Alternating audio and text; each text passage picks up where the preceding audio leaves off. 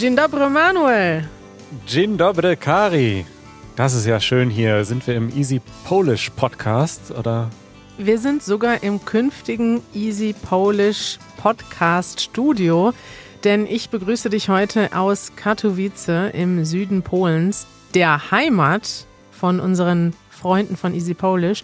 Und ich sitze jetzt gerade sogar in Justinas zukünftigen Podcast Studio.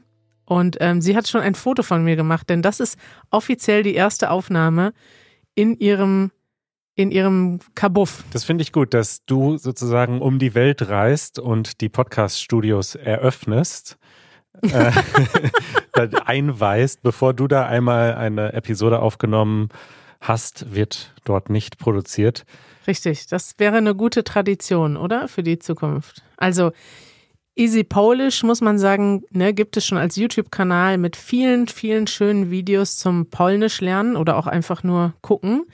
Und den Easy Polish Podcast, den gibt es noch nicht, aber er soll irgendwann entstehen. Ich freue mich persönlich auch schon drauf. Genau, ich baue immer Druck auf, auf das Easy Polish Team. Ihr könnt helfen. Einfach unter jedes Easy Polish Video Kommentare posten. Wann kommt der Easy Polish Podcast? Dann freuen die sich. Die, die brauchen mehr das Druck. Das ist gemein. Nein, nein, macht das Manuel, nicht. Das ist gemein. Fragt- Ich habe habe ja schon gebettelt und habe gesagt, wann kommt er denn endlich? Und es gibt Gründe dafür. Ja. Es gibt erstmal noch ein paar andere Projekte, die abgeschlossen werden müssen, aber dann kommt der Ja. Podcast. Und sag mal, ist es sehr lustig in der Stadt? Wieso lustig? Na, weil sie doch auf Deutsch Katowice heißt. Oh, Manuel, der war ja richtig schlecht. Ja, Esti hat mich heute schon gelobt wegen meines Flachwitzes in der letzten Episode. Mit Was war das Liam nochmal? Carpenter. Da, was habe ich da gesagt? Irgendwas, was auch sehr unlustig war. Und ich dachte, das könnte ja jetzt mein. Stimmt, da hast du irgendwas richtig Unlustiges gesagt. Was war das nochmal? Ich weiß es nicht mehr. Ja, vielleicht ist das eine neue Kategorie, Manuel. Manuels Flachwitz des Tages. Genau. Ja, äh, okay, also du bist in äh, Katowice oder Katowice, je nachdem. Und Mhm, wie ist die mhm. Reise so? Hast du dich schon erholt? Nein, du arbeitest im Moment noch. Ich arbeite im Moment noch, aber ich habe mich auch schon erholt im Geiste, weil ähm, sobald man ja die gewohnte Umgebung vermisst, ist man ja irgendwie auch schon ein bisschen erholt, ne? Einigermaßen. Ja. Wobei ich sagen muss, dass es, ich merke mittlerweile, dass ich älter und bequemer werde, Manuel. Es fällt mir, es fällt mir nicht mehr so einfach oder es fällt mir nicht mehr so leicht, überall eine gute Arbeitsmoral aufzubauen Aha. wenn ich keinen ordentlichen Tisch habe und sowas, ne? Ja. Kein ordentliches Internet, dann gebe ich ganz schnell auf und denke, jetzt habe ich keinen Bock mehr zum Arbeiten. Geht dir das auch so? Also ganz so schlimm ist es nicht, aber ich verstehe das schon. Also ich bin auch an meinen großen Monitor und meine Maus und so weiter gewo- gewöhnt. So war es auch noch, ja. Da muss ich sagen, dass ich, das ist auch noch eigentlich fast peinlich, dass man da so dran gewöhnt ist, dass man. Ja. Also Ja. ich weiß nicht, ob ich dann eine schlechtere Moral habe, aber ich fühle mich einfach direkt deutlich unproduktiver an so einem kleinen Laptop-Bildschirm. Und manche Ja. Sachen will man dann gar nicht erst so richtig anfangen, weil ich, weil man dann denkt, okay, das bringt jetzt nichts, irgendwie die Website äh, neu zu designen auf so einem Mini-Bildschirm, da brauche ich Platz. Ja, genau, das meine ich mit Moral. Ja. Manuel, wir sind beide, beide bequem und alt geworden.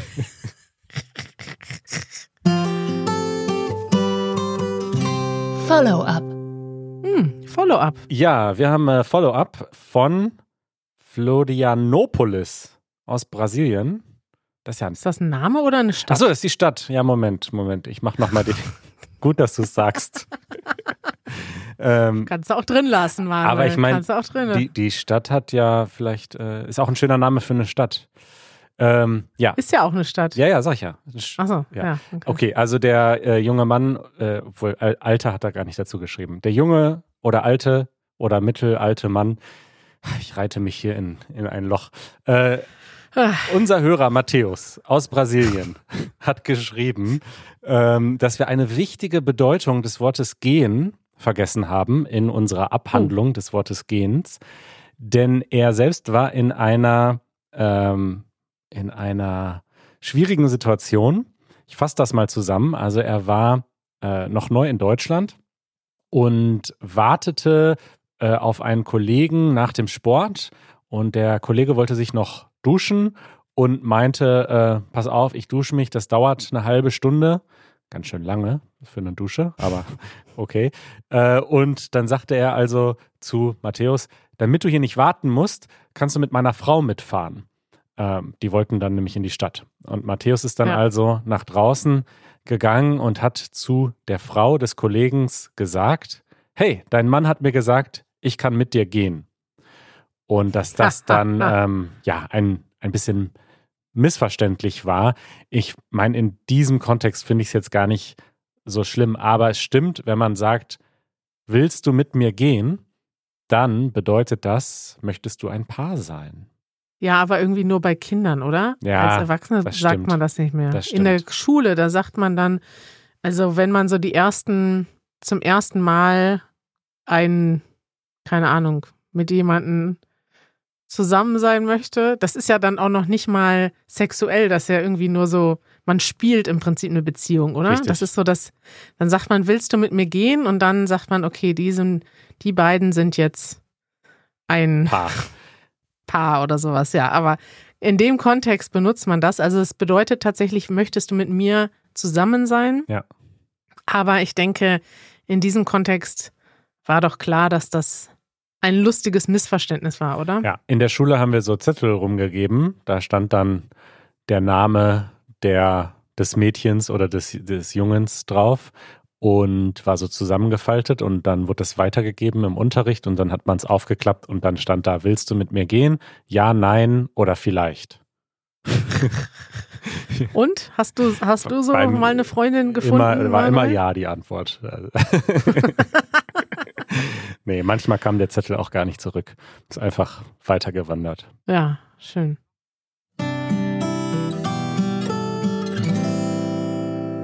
Karis Corner. Manuel, ich habe uns ein Thema mitgebracht. Ich wusste nicht, wo, in welche Rubrik das passt. Ne? Und alles, was nirgendwo reinpasst, kommt in Karis Corner. Klingt auch schon so ein bisschen, ne? So, also Karis Corner ist nicht so aufgeräumt, ne? Da kommt irgendwie alles, wo man jetzt nicht so richtig weiß, wo soll das hin, stellt man mal so in Karis Corner. Ja, Karis Corner ist so die, die Ecke. Rumpelschublade. Ja. So eine Schublade, die man aufmacht und da kommt alles rein. Hast du auch so eine Schublade zu Hause? Ähm, ja, tatsächlich, ja. In der Küche äh, gibt es so eine Rumpelschublade, die müsste mal ausgemistet werden. Richtig. Ja. Und heute unser Thema in Karis Corner ist die Rückkehr der Kameraautos. Und zwar heute, Manuel, musst du auf die Straße gehen in Berlin.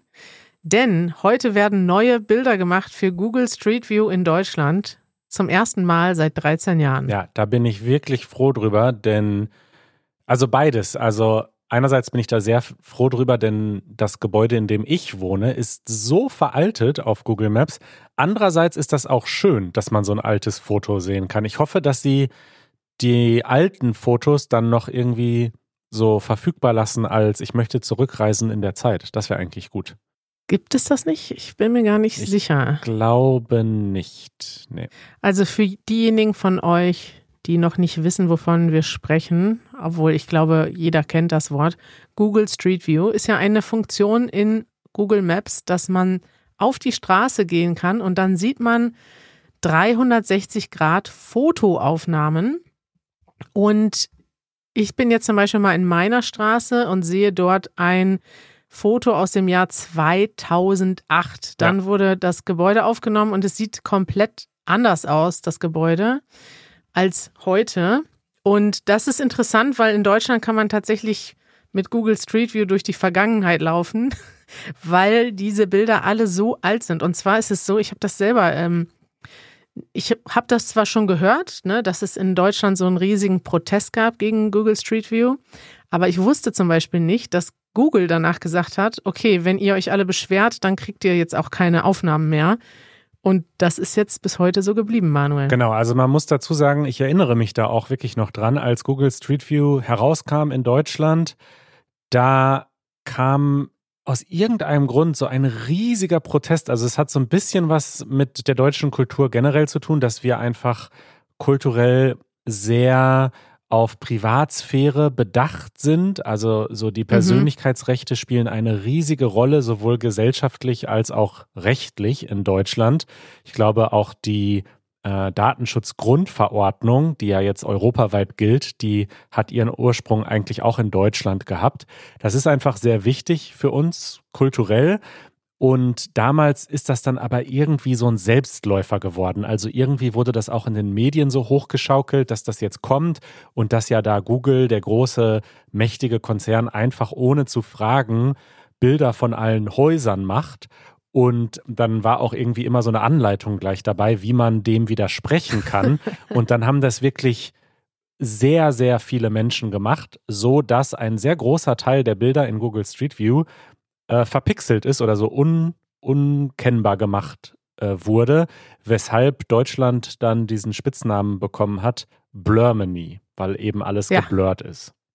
Richtig. Wenn ich jetzt bei mir auf der Straße gehe, also in meiner Straße, wo ich wohne in Berlin, da ist wirklich, ich sag mal, jedes vierte Haus ist verpixelt. Also da sieht man einfach nur, man guckt auf das Haus und man sieht irgendwie, ja, so ein, so ein ja, ein Stück Blur. Ja. Genau. Ich sehe hier gerade, dass bei mir äh, direkt an der Ecke war 2008 noch ein Späti. Das ist aber schade, dass der zugemacht hat. Schade, dass der weg ist. Ne? Ja. Das Interessante ist, ich habe das jetzt also auch nochmal gelesen. Ich habe auch einen Artikel mitgebracht, den ich euch in die Show Notes stelle. Ähm, es wird so erklärt, dass die Deutschen einfach unvorbereitet waren, denn Google ist einfach losgefahren, hat Fotos gemacht und niemand wusste, dass das passiert. Und plötzlich waren Häuser oder auch Menschen im Internet. Kann ja auch sein, dass du gerade nur irgendwie, keine Ahnung, bei, wo könnte man sein, was so peinlich ist? Du kommst gerade aus dem. Äh, ja. Ja. aus, äh, du kommst gerade aus der Wohnung deiner Affäre heraus oh ja. spaziert und dann wird ein Foto gemacht. Aber und das sieht man dann bei Google aus Versehen. Aber dazu muss man sagen, dass Menschen natürlich immer schon unkenntlich gemacht wurden und werden. Also da muss man auch nichts für tun. Nummernschilder und Menschen, menschliche Gesichter sind immer verpixelt. Also vielleicht ja. könnte man dann jemanden noch an der Kleidung erkennen oder so, aber Menschen sollte man. Ich gucke jetzt mal kurz die Menschen an, die auf meiner Straße sind. Kennst du da jemanden? Ja, Nee, ist ja auch schon lange her, ja. aber also man erkennt schon, man würde die Leute schon erkennen. Man sieht vielleicht das Gesicht nicht, aber die Kleidung und so, ja. doch, stimmt, die Gesichter sind gepixelt. Ja, Manuel, auf jeden Fall gab es eine riesige Beschwerdewelle. Leute haben Beschwerden geschrieben. Rat mal, wie viele Beschwerden bei Google ankamen. Wann jetzt? 2008 oder jetzt dieses 2010 Jahr? war das. 2008 haben sie die Fotos gemacht, 2010 gab es die Veröffentlichung und die Beschwerdewelle. Das waren, rat mal, wie viele? Keine Ahnung, weiß ich nicht. 10.000. 245.000 Beschwerden hat Google bekommen. Und daraufhin haben sie gesagt, okay, dann halt dann, nicht. Dann halt nicht. Dann gibt es nie wieder neue Bilder. Und ähm, das habt ihr ja, jetzt, jetzt haben sie Richtig, jetzt haben sie aber tatsächlich das ein bisschen besser vorbereitet und haben mit äh, Datenschutzbeauftragten in Deutschland Vorgespräche geführt und haben das jetzt angekündigt. Guck, heute steht überall bei Tagesschau auf allen Seiten, heute fahren die Google-Autos rum. Und Manuel, wenn ich jetzt in Berlin wäre, dann würde ich jetzt irgendwas Cooles machen, um für immer auf Google Street View zu sein. Zum Beispiel könnten wir uns vor deinen Späti stellen und da ein Bier trinken und dann sind wir in Google Street View drin. Das wäre doch geil. Ja, und dann irgendein Schild hochhalten. So, liebe Grüße an, wie heißt der Chef von Google? Irgendwas Lustiges. EasyGerman.org. Forever. Ja, hey, das ist eine gute Idee. EasyGerman.fm.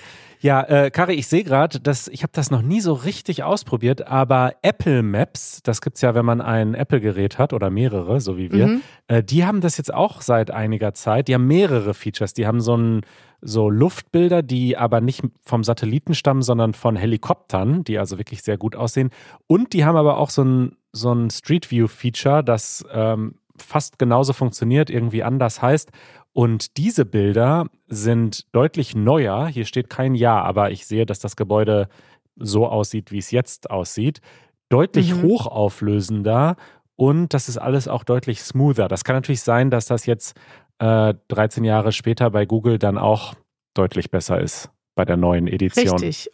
Und das steht auch in diesem Artikel, weil man sich doch gewundert hat, wieso hat Google 13 Jahre lang gesagt, wir machen jetzt keine Fotos mehr in Deutschland, Pech gehabt. Und jetzt plötzlich machen sie die Fotos und einer der möglichen Gründe ist, dass sie einfach Angst haben, dass ähm, dann Apple einen Vorteil hat, weil alle nur noch die neuen Apple-Bilder gucken Mm. und ähm, die Google-Bilder zu alt sind. Verstehe.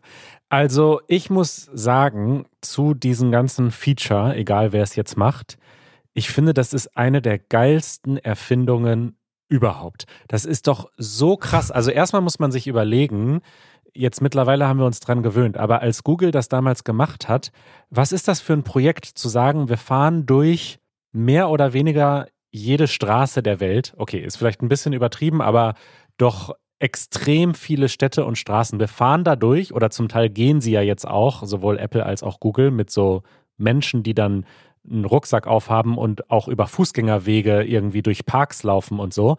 Und wir fotografieren einfach alles ab, damit man diese Städte virtuell begehen kann.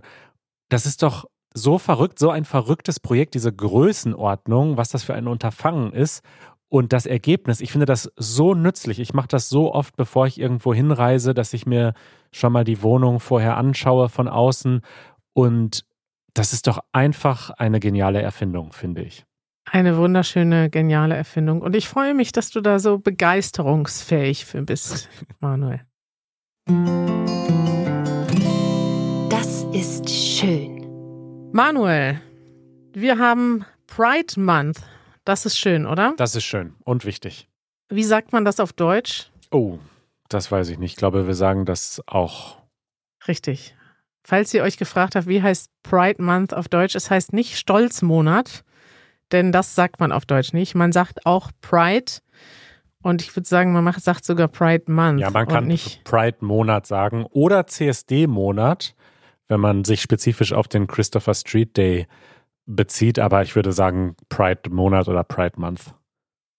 Richtig. Woher kommt das? Das ist natürlich ein internationales, oder ich würde sagen, es hat in den USA angefangen mit dem Christopher Street Day und den Protesten und dadurch, weil die auch im Juni waren, ich glaube, wann war das? 1968, ist seitdem, wird immer mehr gemacht zur, um ja, aufmerksam zu machen für die queere Community und auch zu feiern, äh, die gleiche Rechte zu feiern, die man anstrebt und in einigen Ländern hoffentlich auch schon hat. Und das findet auch in Deutschland statt. Ich bin da wieder drauf gekommen. Also es ist natürlich im Moment überall sichtbar. Es wird auch immer sichtbarer. Ich finde das toll. Letztes Jahr hatten wir ja mal eine Episode von ähm, Easy German. Da hat ja Matthias den, die Parade in Wien besucht mit dem Thema, braucht man eigentlich noch Pride Parades? Und es ist tatsächlich interessant, weil klar, also wir haben dann ja auch mal nochmal eine Podcast-Episode gemacht mit dem Stuart und haben darüber gesprochen, dass es ja mittlerweile viel so Pinkwashing gibt. Ne? Mhm. Plötzlich siehst du überall Regenbogenflaggen und viele Unternehmen hängen die sich vor die Tür, um im Prinzip zu, naja, auch nicht immer um wirklich, ja, wie sagt man das, nicht immer mit den richtigen Intentionen, sondern einfach um mit dem Trend mitzumachen und in Wirklichkeit setzen sie sich gar nicht so sehr für die Rechte von queeren Menschen ein. Ja. Ähm, und ich finde es aber immer wieder interessant, und das war jetzt eigentlich der Anlass, warum ich heute mal mit dir darüber sprechen wollte, dass man dann doch sieht immer wieder, wie krass es eigentlich noch ist für Schwule und Lesben und Transmenschen und andere Menschen aus der queeren Community, einfach nur zu leben und gleiche Rechte zu haben. Und mir ist das aufgefallen, ich folge dem Instagram-Account der Ukraine. Mhm. Machst du das zufällig auch? Ja, haben wir schon mal drüber gesprochen, was die da für Content machen. Hattest du schon mal empfohlen. Richtig. Und die haben einfach nur eine ukrainische Flagge und eine Regenbogenflagge gepostet und haben darunter geschrieben Equality for all. Mhm.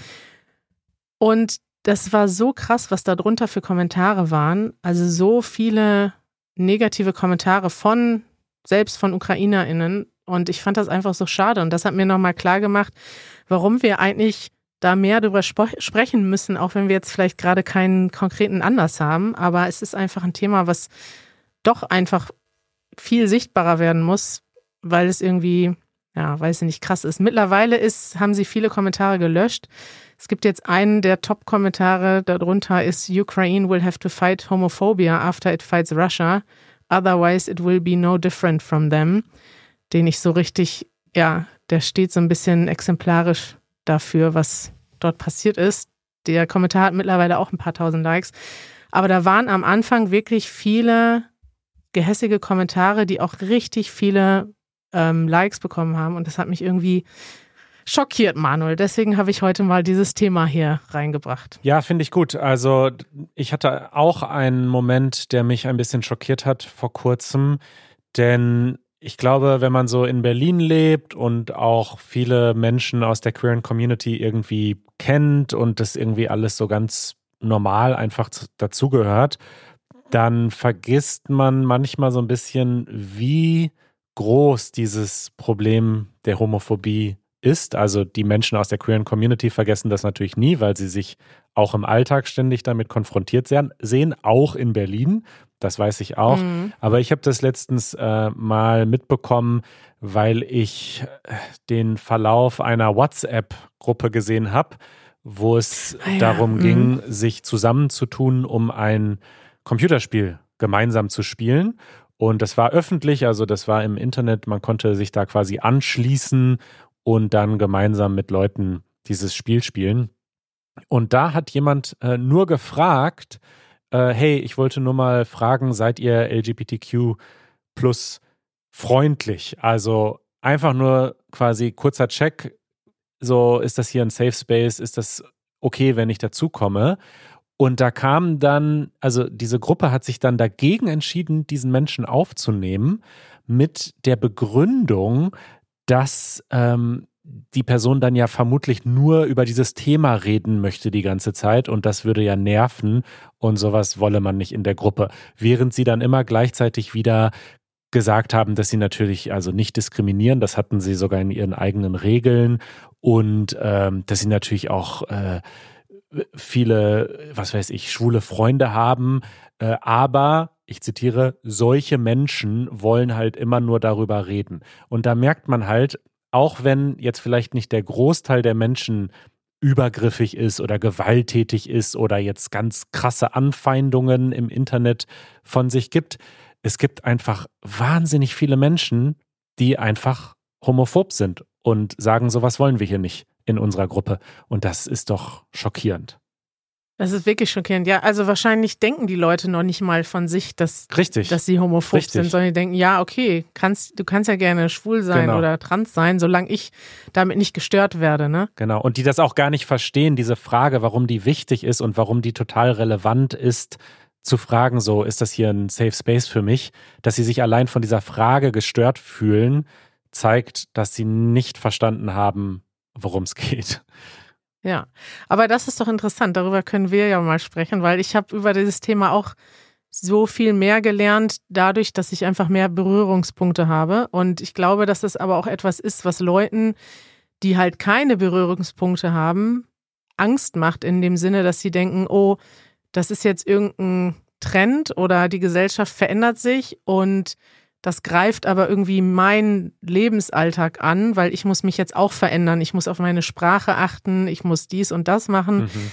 Und ich glaube, dass diese Ängste halt total übertrieben sind von vielen Leuten, ähm, aber auch einfach damit zu tun haben, dass man nicht weiß, worum es geht, dass man denkt, oh, LGBT, da weiß ich, ich weiß nicht mal, wofür die Buchstaben stehen und jetzt muss ich mir merken, wie man das alles richtig sagt, wie man die Menschen richtig anspricht.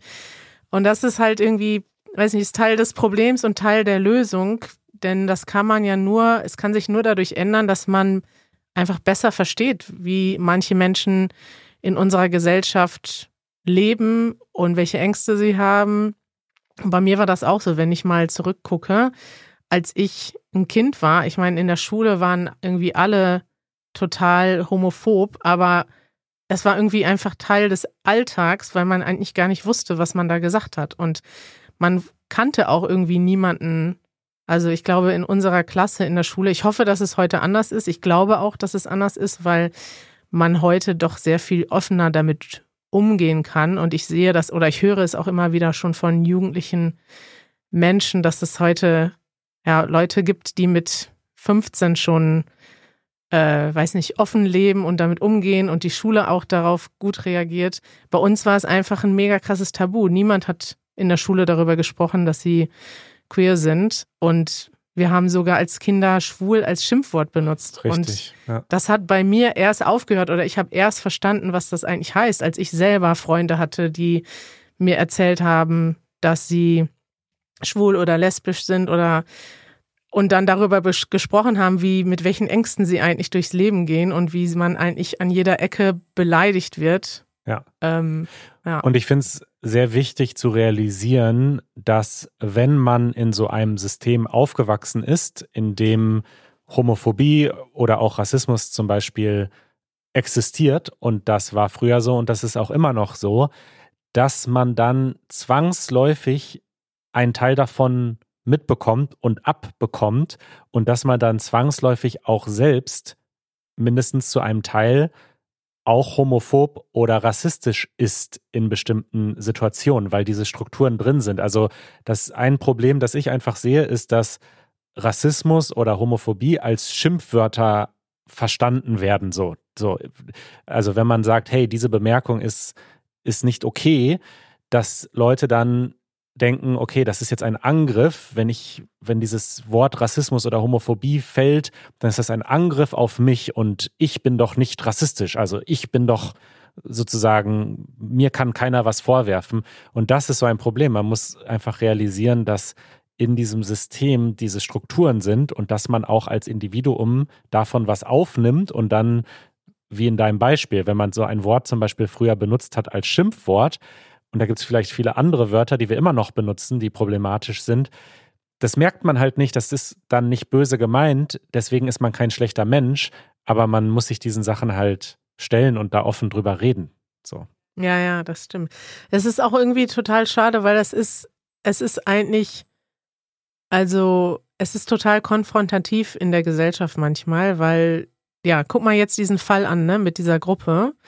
Ich meine, im Endeffekt hat jetzt die Person, die gefragt hat, ist das hier ein LGBTQ plus Safe Space, hat dann die Antwort bekommen, ne? Also die Antwort war Nein, wir wollen dich hier nicht. Im Prinzip ist es dann für die Person auch hilfreich, das zu wissen.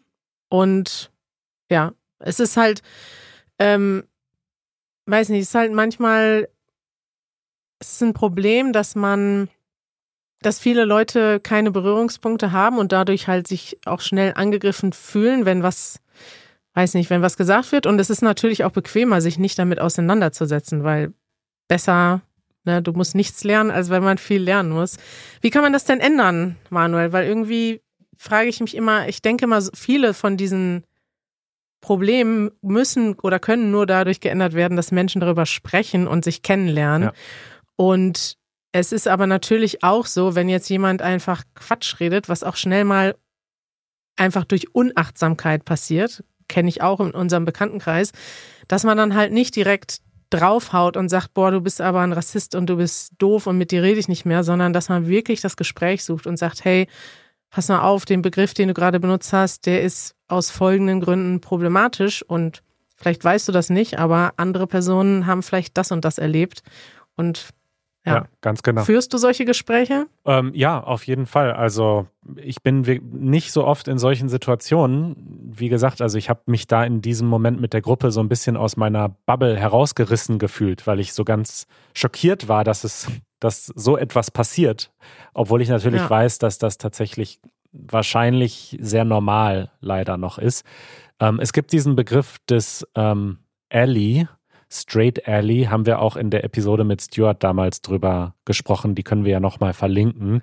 Also ich glaube, es ist einfach wichtig, ähm, dass man als CIS-Person, als Person, die nicht zu dieser Community gehört, sich einfach ganz klar positioniert und sagt, ähm, ich versuche dabei zu helfen, dieses Problem zu lösen oder, oder dass, dass sich das verbessert. Also dann in solchen Situationen darauf hinzuweisen, wenn es nicht okay ist, selbst wenn es nur eine Kleinigkeit ist.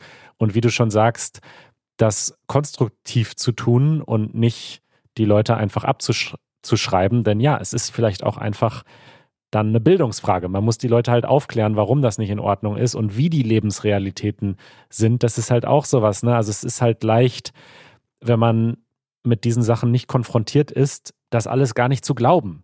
Und wenn man aber wie wir viele Menschen kennt, die eben einen Immigrationshintergrund haben was jetzt ein anderer Bereich ist äh, oder eben LGBTQ sind, dann hört man, ja, jeden Tag gibt es Situationen, in denen sie sich unwohl fühlen und in denen sie mit solchen Dingen zu kämpfen haben. Und als Ellie muss man da einfach Position beziehen und darüber sprechen. Das ist ein guter Punkt. Manuel, ich habe dir noch eine Fernsehsendung mitgebracht. Ja. Vielleicht für alle von euch, die sich fragen, wie ist denn die Situation in Deutschland? Wir wissen natürlich von unseren ganzen Kontakten auch in, ja, zu euch, die uns schreiben, dass viele Menschen auch nach Deutschland kommen, um hier sicherer zu leben. Aber Deutschland ist ja leider auch noch, noch nicht, warte, jetzt habe ich gerade die Sendung aufgemacht. Ich sage mal noch nicht, weil ich hoffe, dass sich das noch ändert. Deutschland ist vielleicht ein sichererer Ort als, weiß ich nicht, ich sag mal ein paar Länder, äh, allein Polen oder Russland oder auch viele Länder im Nahen Osten, wenn man von dort kommt und offen leben möchte mit seiner Sexualität oder sexuellen ähm, Geschlecht und seiner sexuellen Orientierung, dann muss man vielleicht sogar in ein anderes Land gehen, so wie Deutschland, um überhaupt sicher zu sein. Aber das heißt eben nicht, dass Deutschland auch ein sicheres Land ist überall und vor allem auch nicht, ja, in dieser Gesellschaft gibt es auch noch extrem viel, was sich verändern muss oder was sich verbessern muss. Und ich habe mal eine Talkshow gesehen mit Eva Schulz. Kennst du die? Mm. Die macht diesen mal gehört. Deutschland 3000 Podcast. Ah, ja. Ich dachte aber immer, das wäre nur ein Podcast, ist aber auch jetzt eine Talkshow im SWR. Und das war ein richtig schönes Format, wo sie verschiedene Gäste da hatte, die darüber gesprochen haben, wie sie einfach in Deutschland leben als schwuler Mann, als lesbische Frau. Und da war sogar eine nicht-binäre Transperson dabei und einfach, die haben einfach mal aus ihrem Alltag berichtet, was ist, was bedeutet denn das eigentlich, im Beruf, auf der Straße, ähm, ja, in Deutschland queer zu sein. Und das kann man sich ja mal angucken. Das trägt auf jeden Fall dazu bei, ein bisschen mehr sensibel zu sein für das ganze Thema, wenn man vielleicht selber noch nicht so viele Berührungspunkte hat. Das verlinken wir in den Show Notes. Kari, ich habe noch eine kurze Ankündigung. Wie sind wir schon wieder zu Ende hier? Das ging schnell, ich weiß. So ist das Ach. bei uns. Aber du Scheiße. sollst ja jetzt bald Urlaub machen. Ähm, mhm. Während du weg bist, werden wir keine komplette Funkstille haben, denn in einer Woche hören wir uns wieder. Dazwischen gibt es eine Episode mit Erik. Ja. Und dann ähm, startet der Easy German Book Club bald. Ihr könnt ja, jetzt auf easygerman.org slash bookclub gehen. Dort findet ihr alle Infos, wie das funktioniert, wie ihr mitmachen könnt und ähm, nächste Woche kommt aber auch noch eine spezielle Podcast-Episode mit ganz vielen Detailinfos. Emanuel, jetzt hast du hier irgendwie was angeteasert und so ein Wort in den Raum geworfen. Was ist denn der Book Club? Jetzt musst du das zumindest kurz beschreiben. Kurz gesagt, wollen wir ein Buch mit euch lesen. Janusz und ich haben ein Buch ausgesucht. Das ist eins unserer Lieblingsbücher und es ist sehr, sehr gut und einfach zu lesen, auch als Deutschlernender. Und ähm, genau, das lesen wir über sieben Wochen, denn es hat sieben Geschichten zusammen mit unseren Mitgliedern. Also wenn ihr schon ein Mitglied seid, dann habt ihr schon alles, was ihr braucht, bis auf das Buch. Aber das findet ihr auch auf unserer Website, wie ihr das bekommen könnt. Und wenn nicht, dann werdet ein Mitglied und über die Website könnt ihr das Buch kaufen oder ihr kauft es euch im Buchhändler eures Vertrauens und dann geht's los. Ich freue mich, Manuel. Also ich bin auf jeden Fall auch dabei und ich freue mich schon mit dir und Janusz ein Buch zu lesen. Ich mich auch. Bis bald, Kari. Genieß deine freie Zeit. Ciao.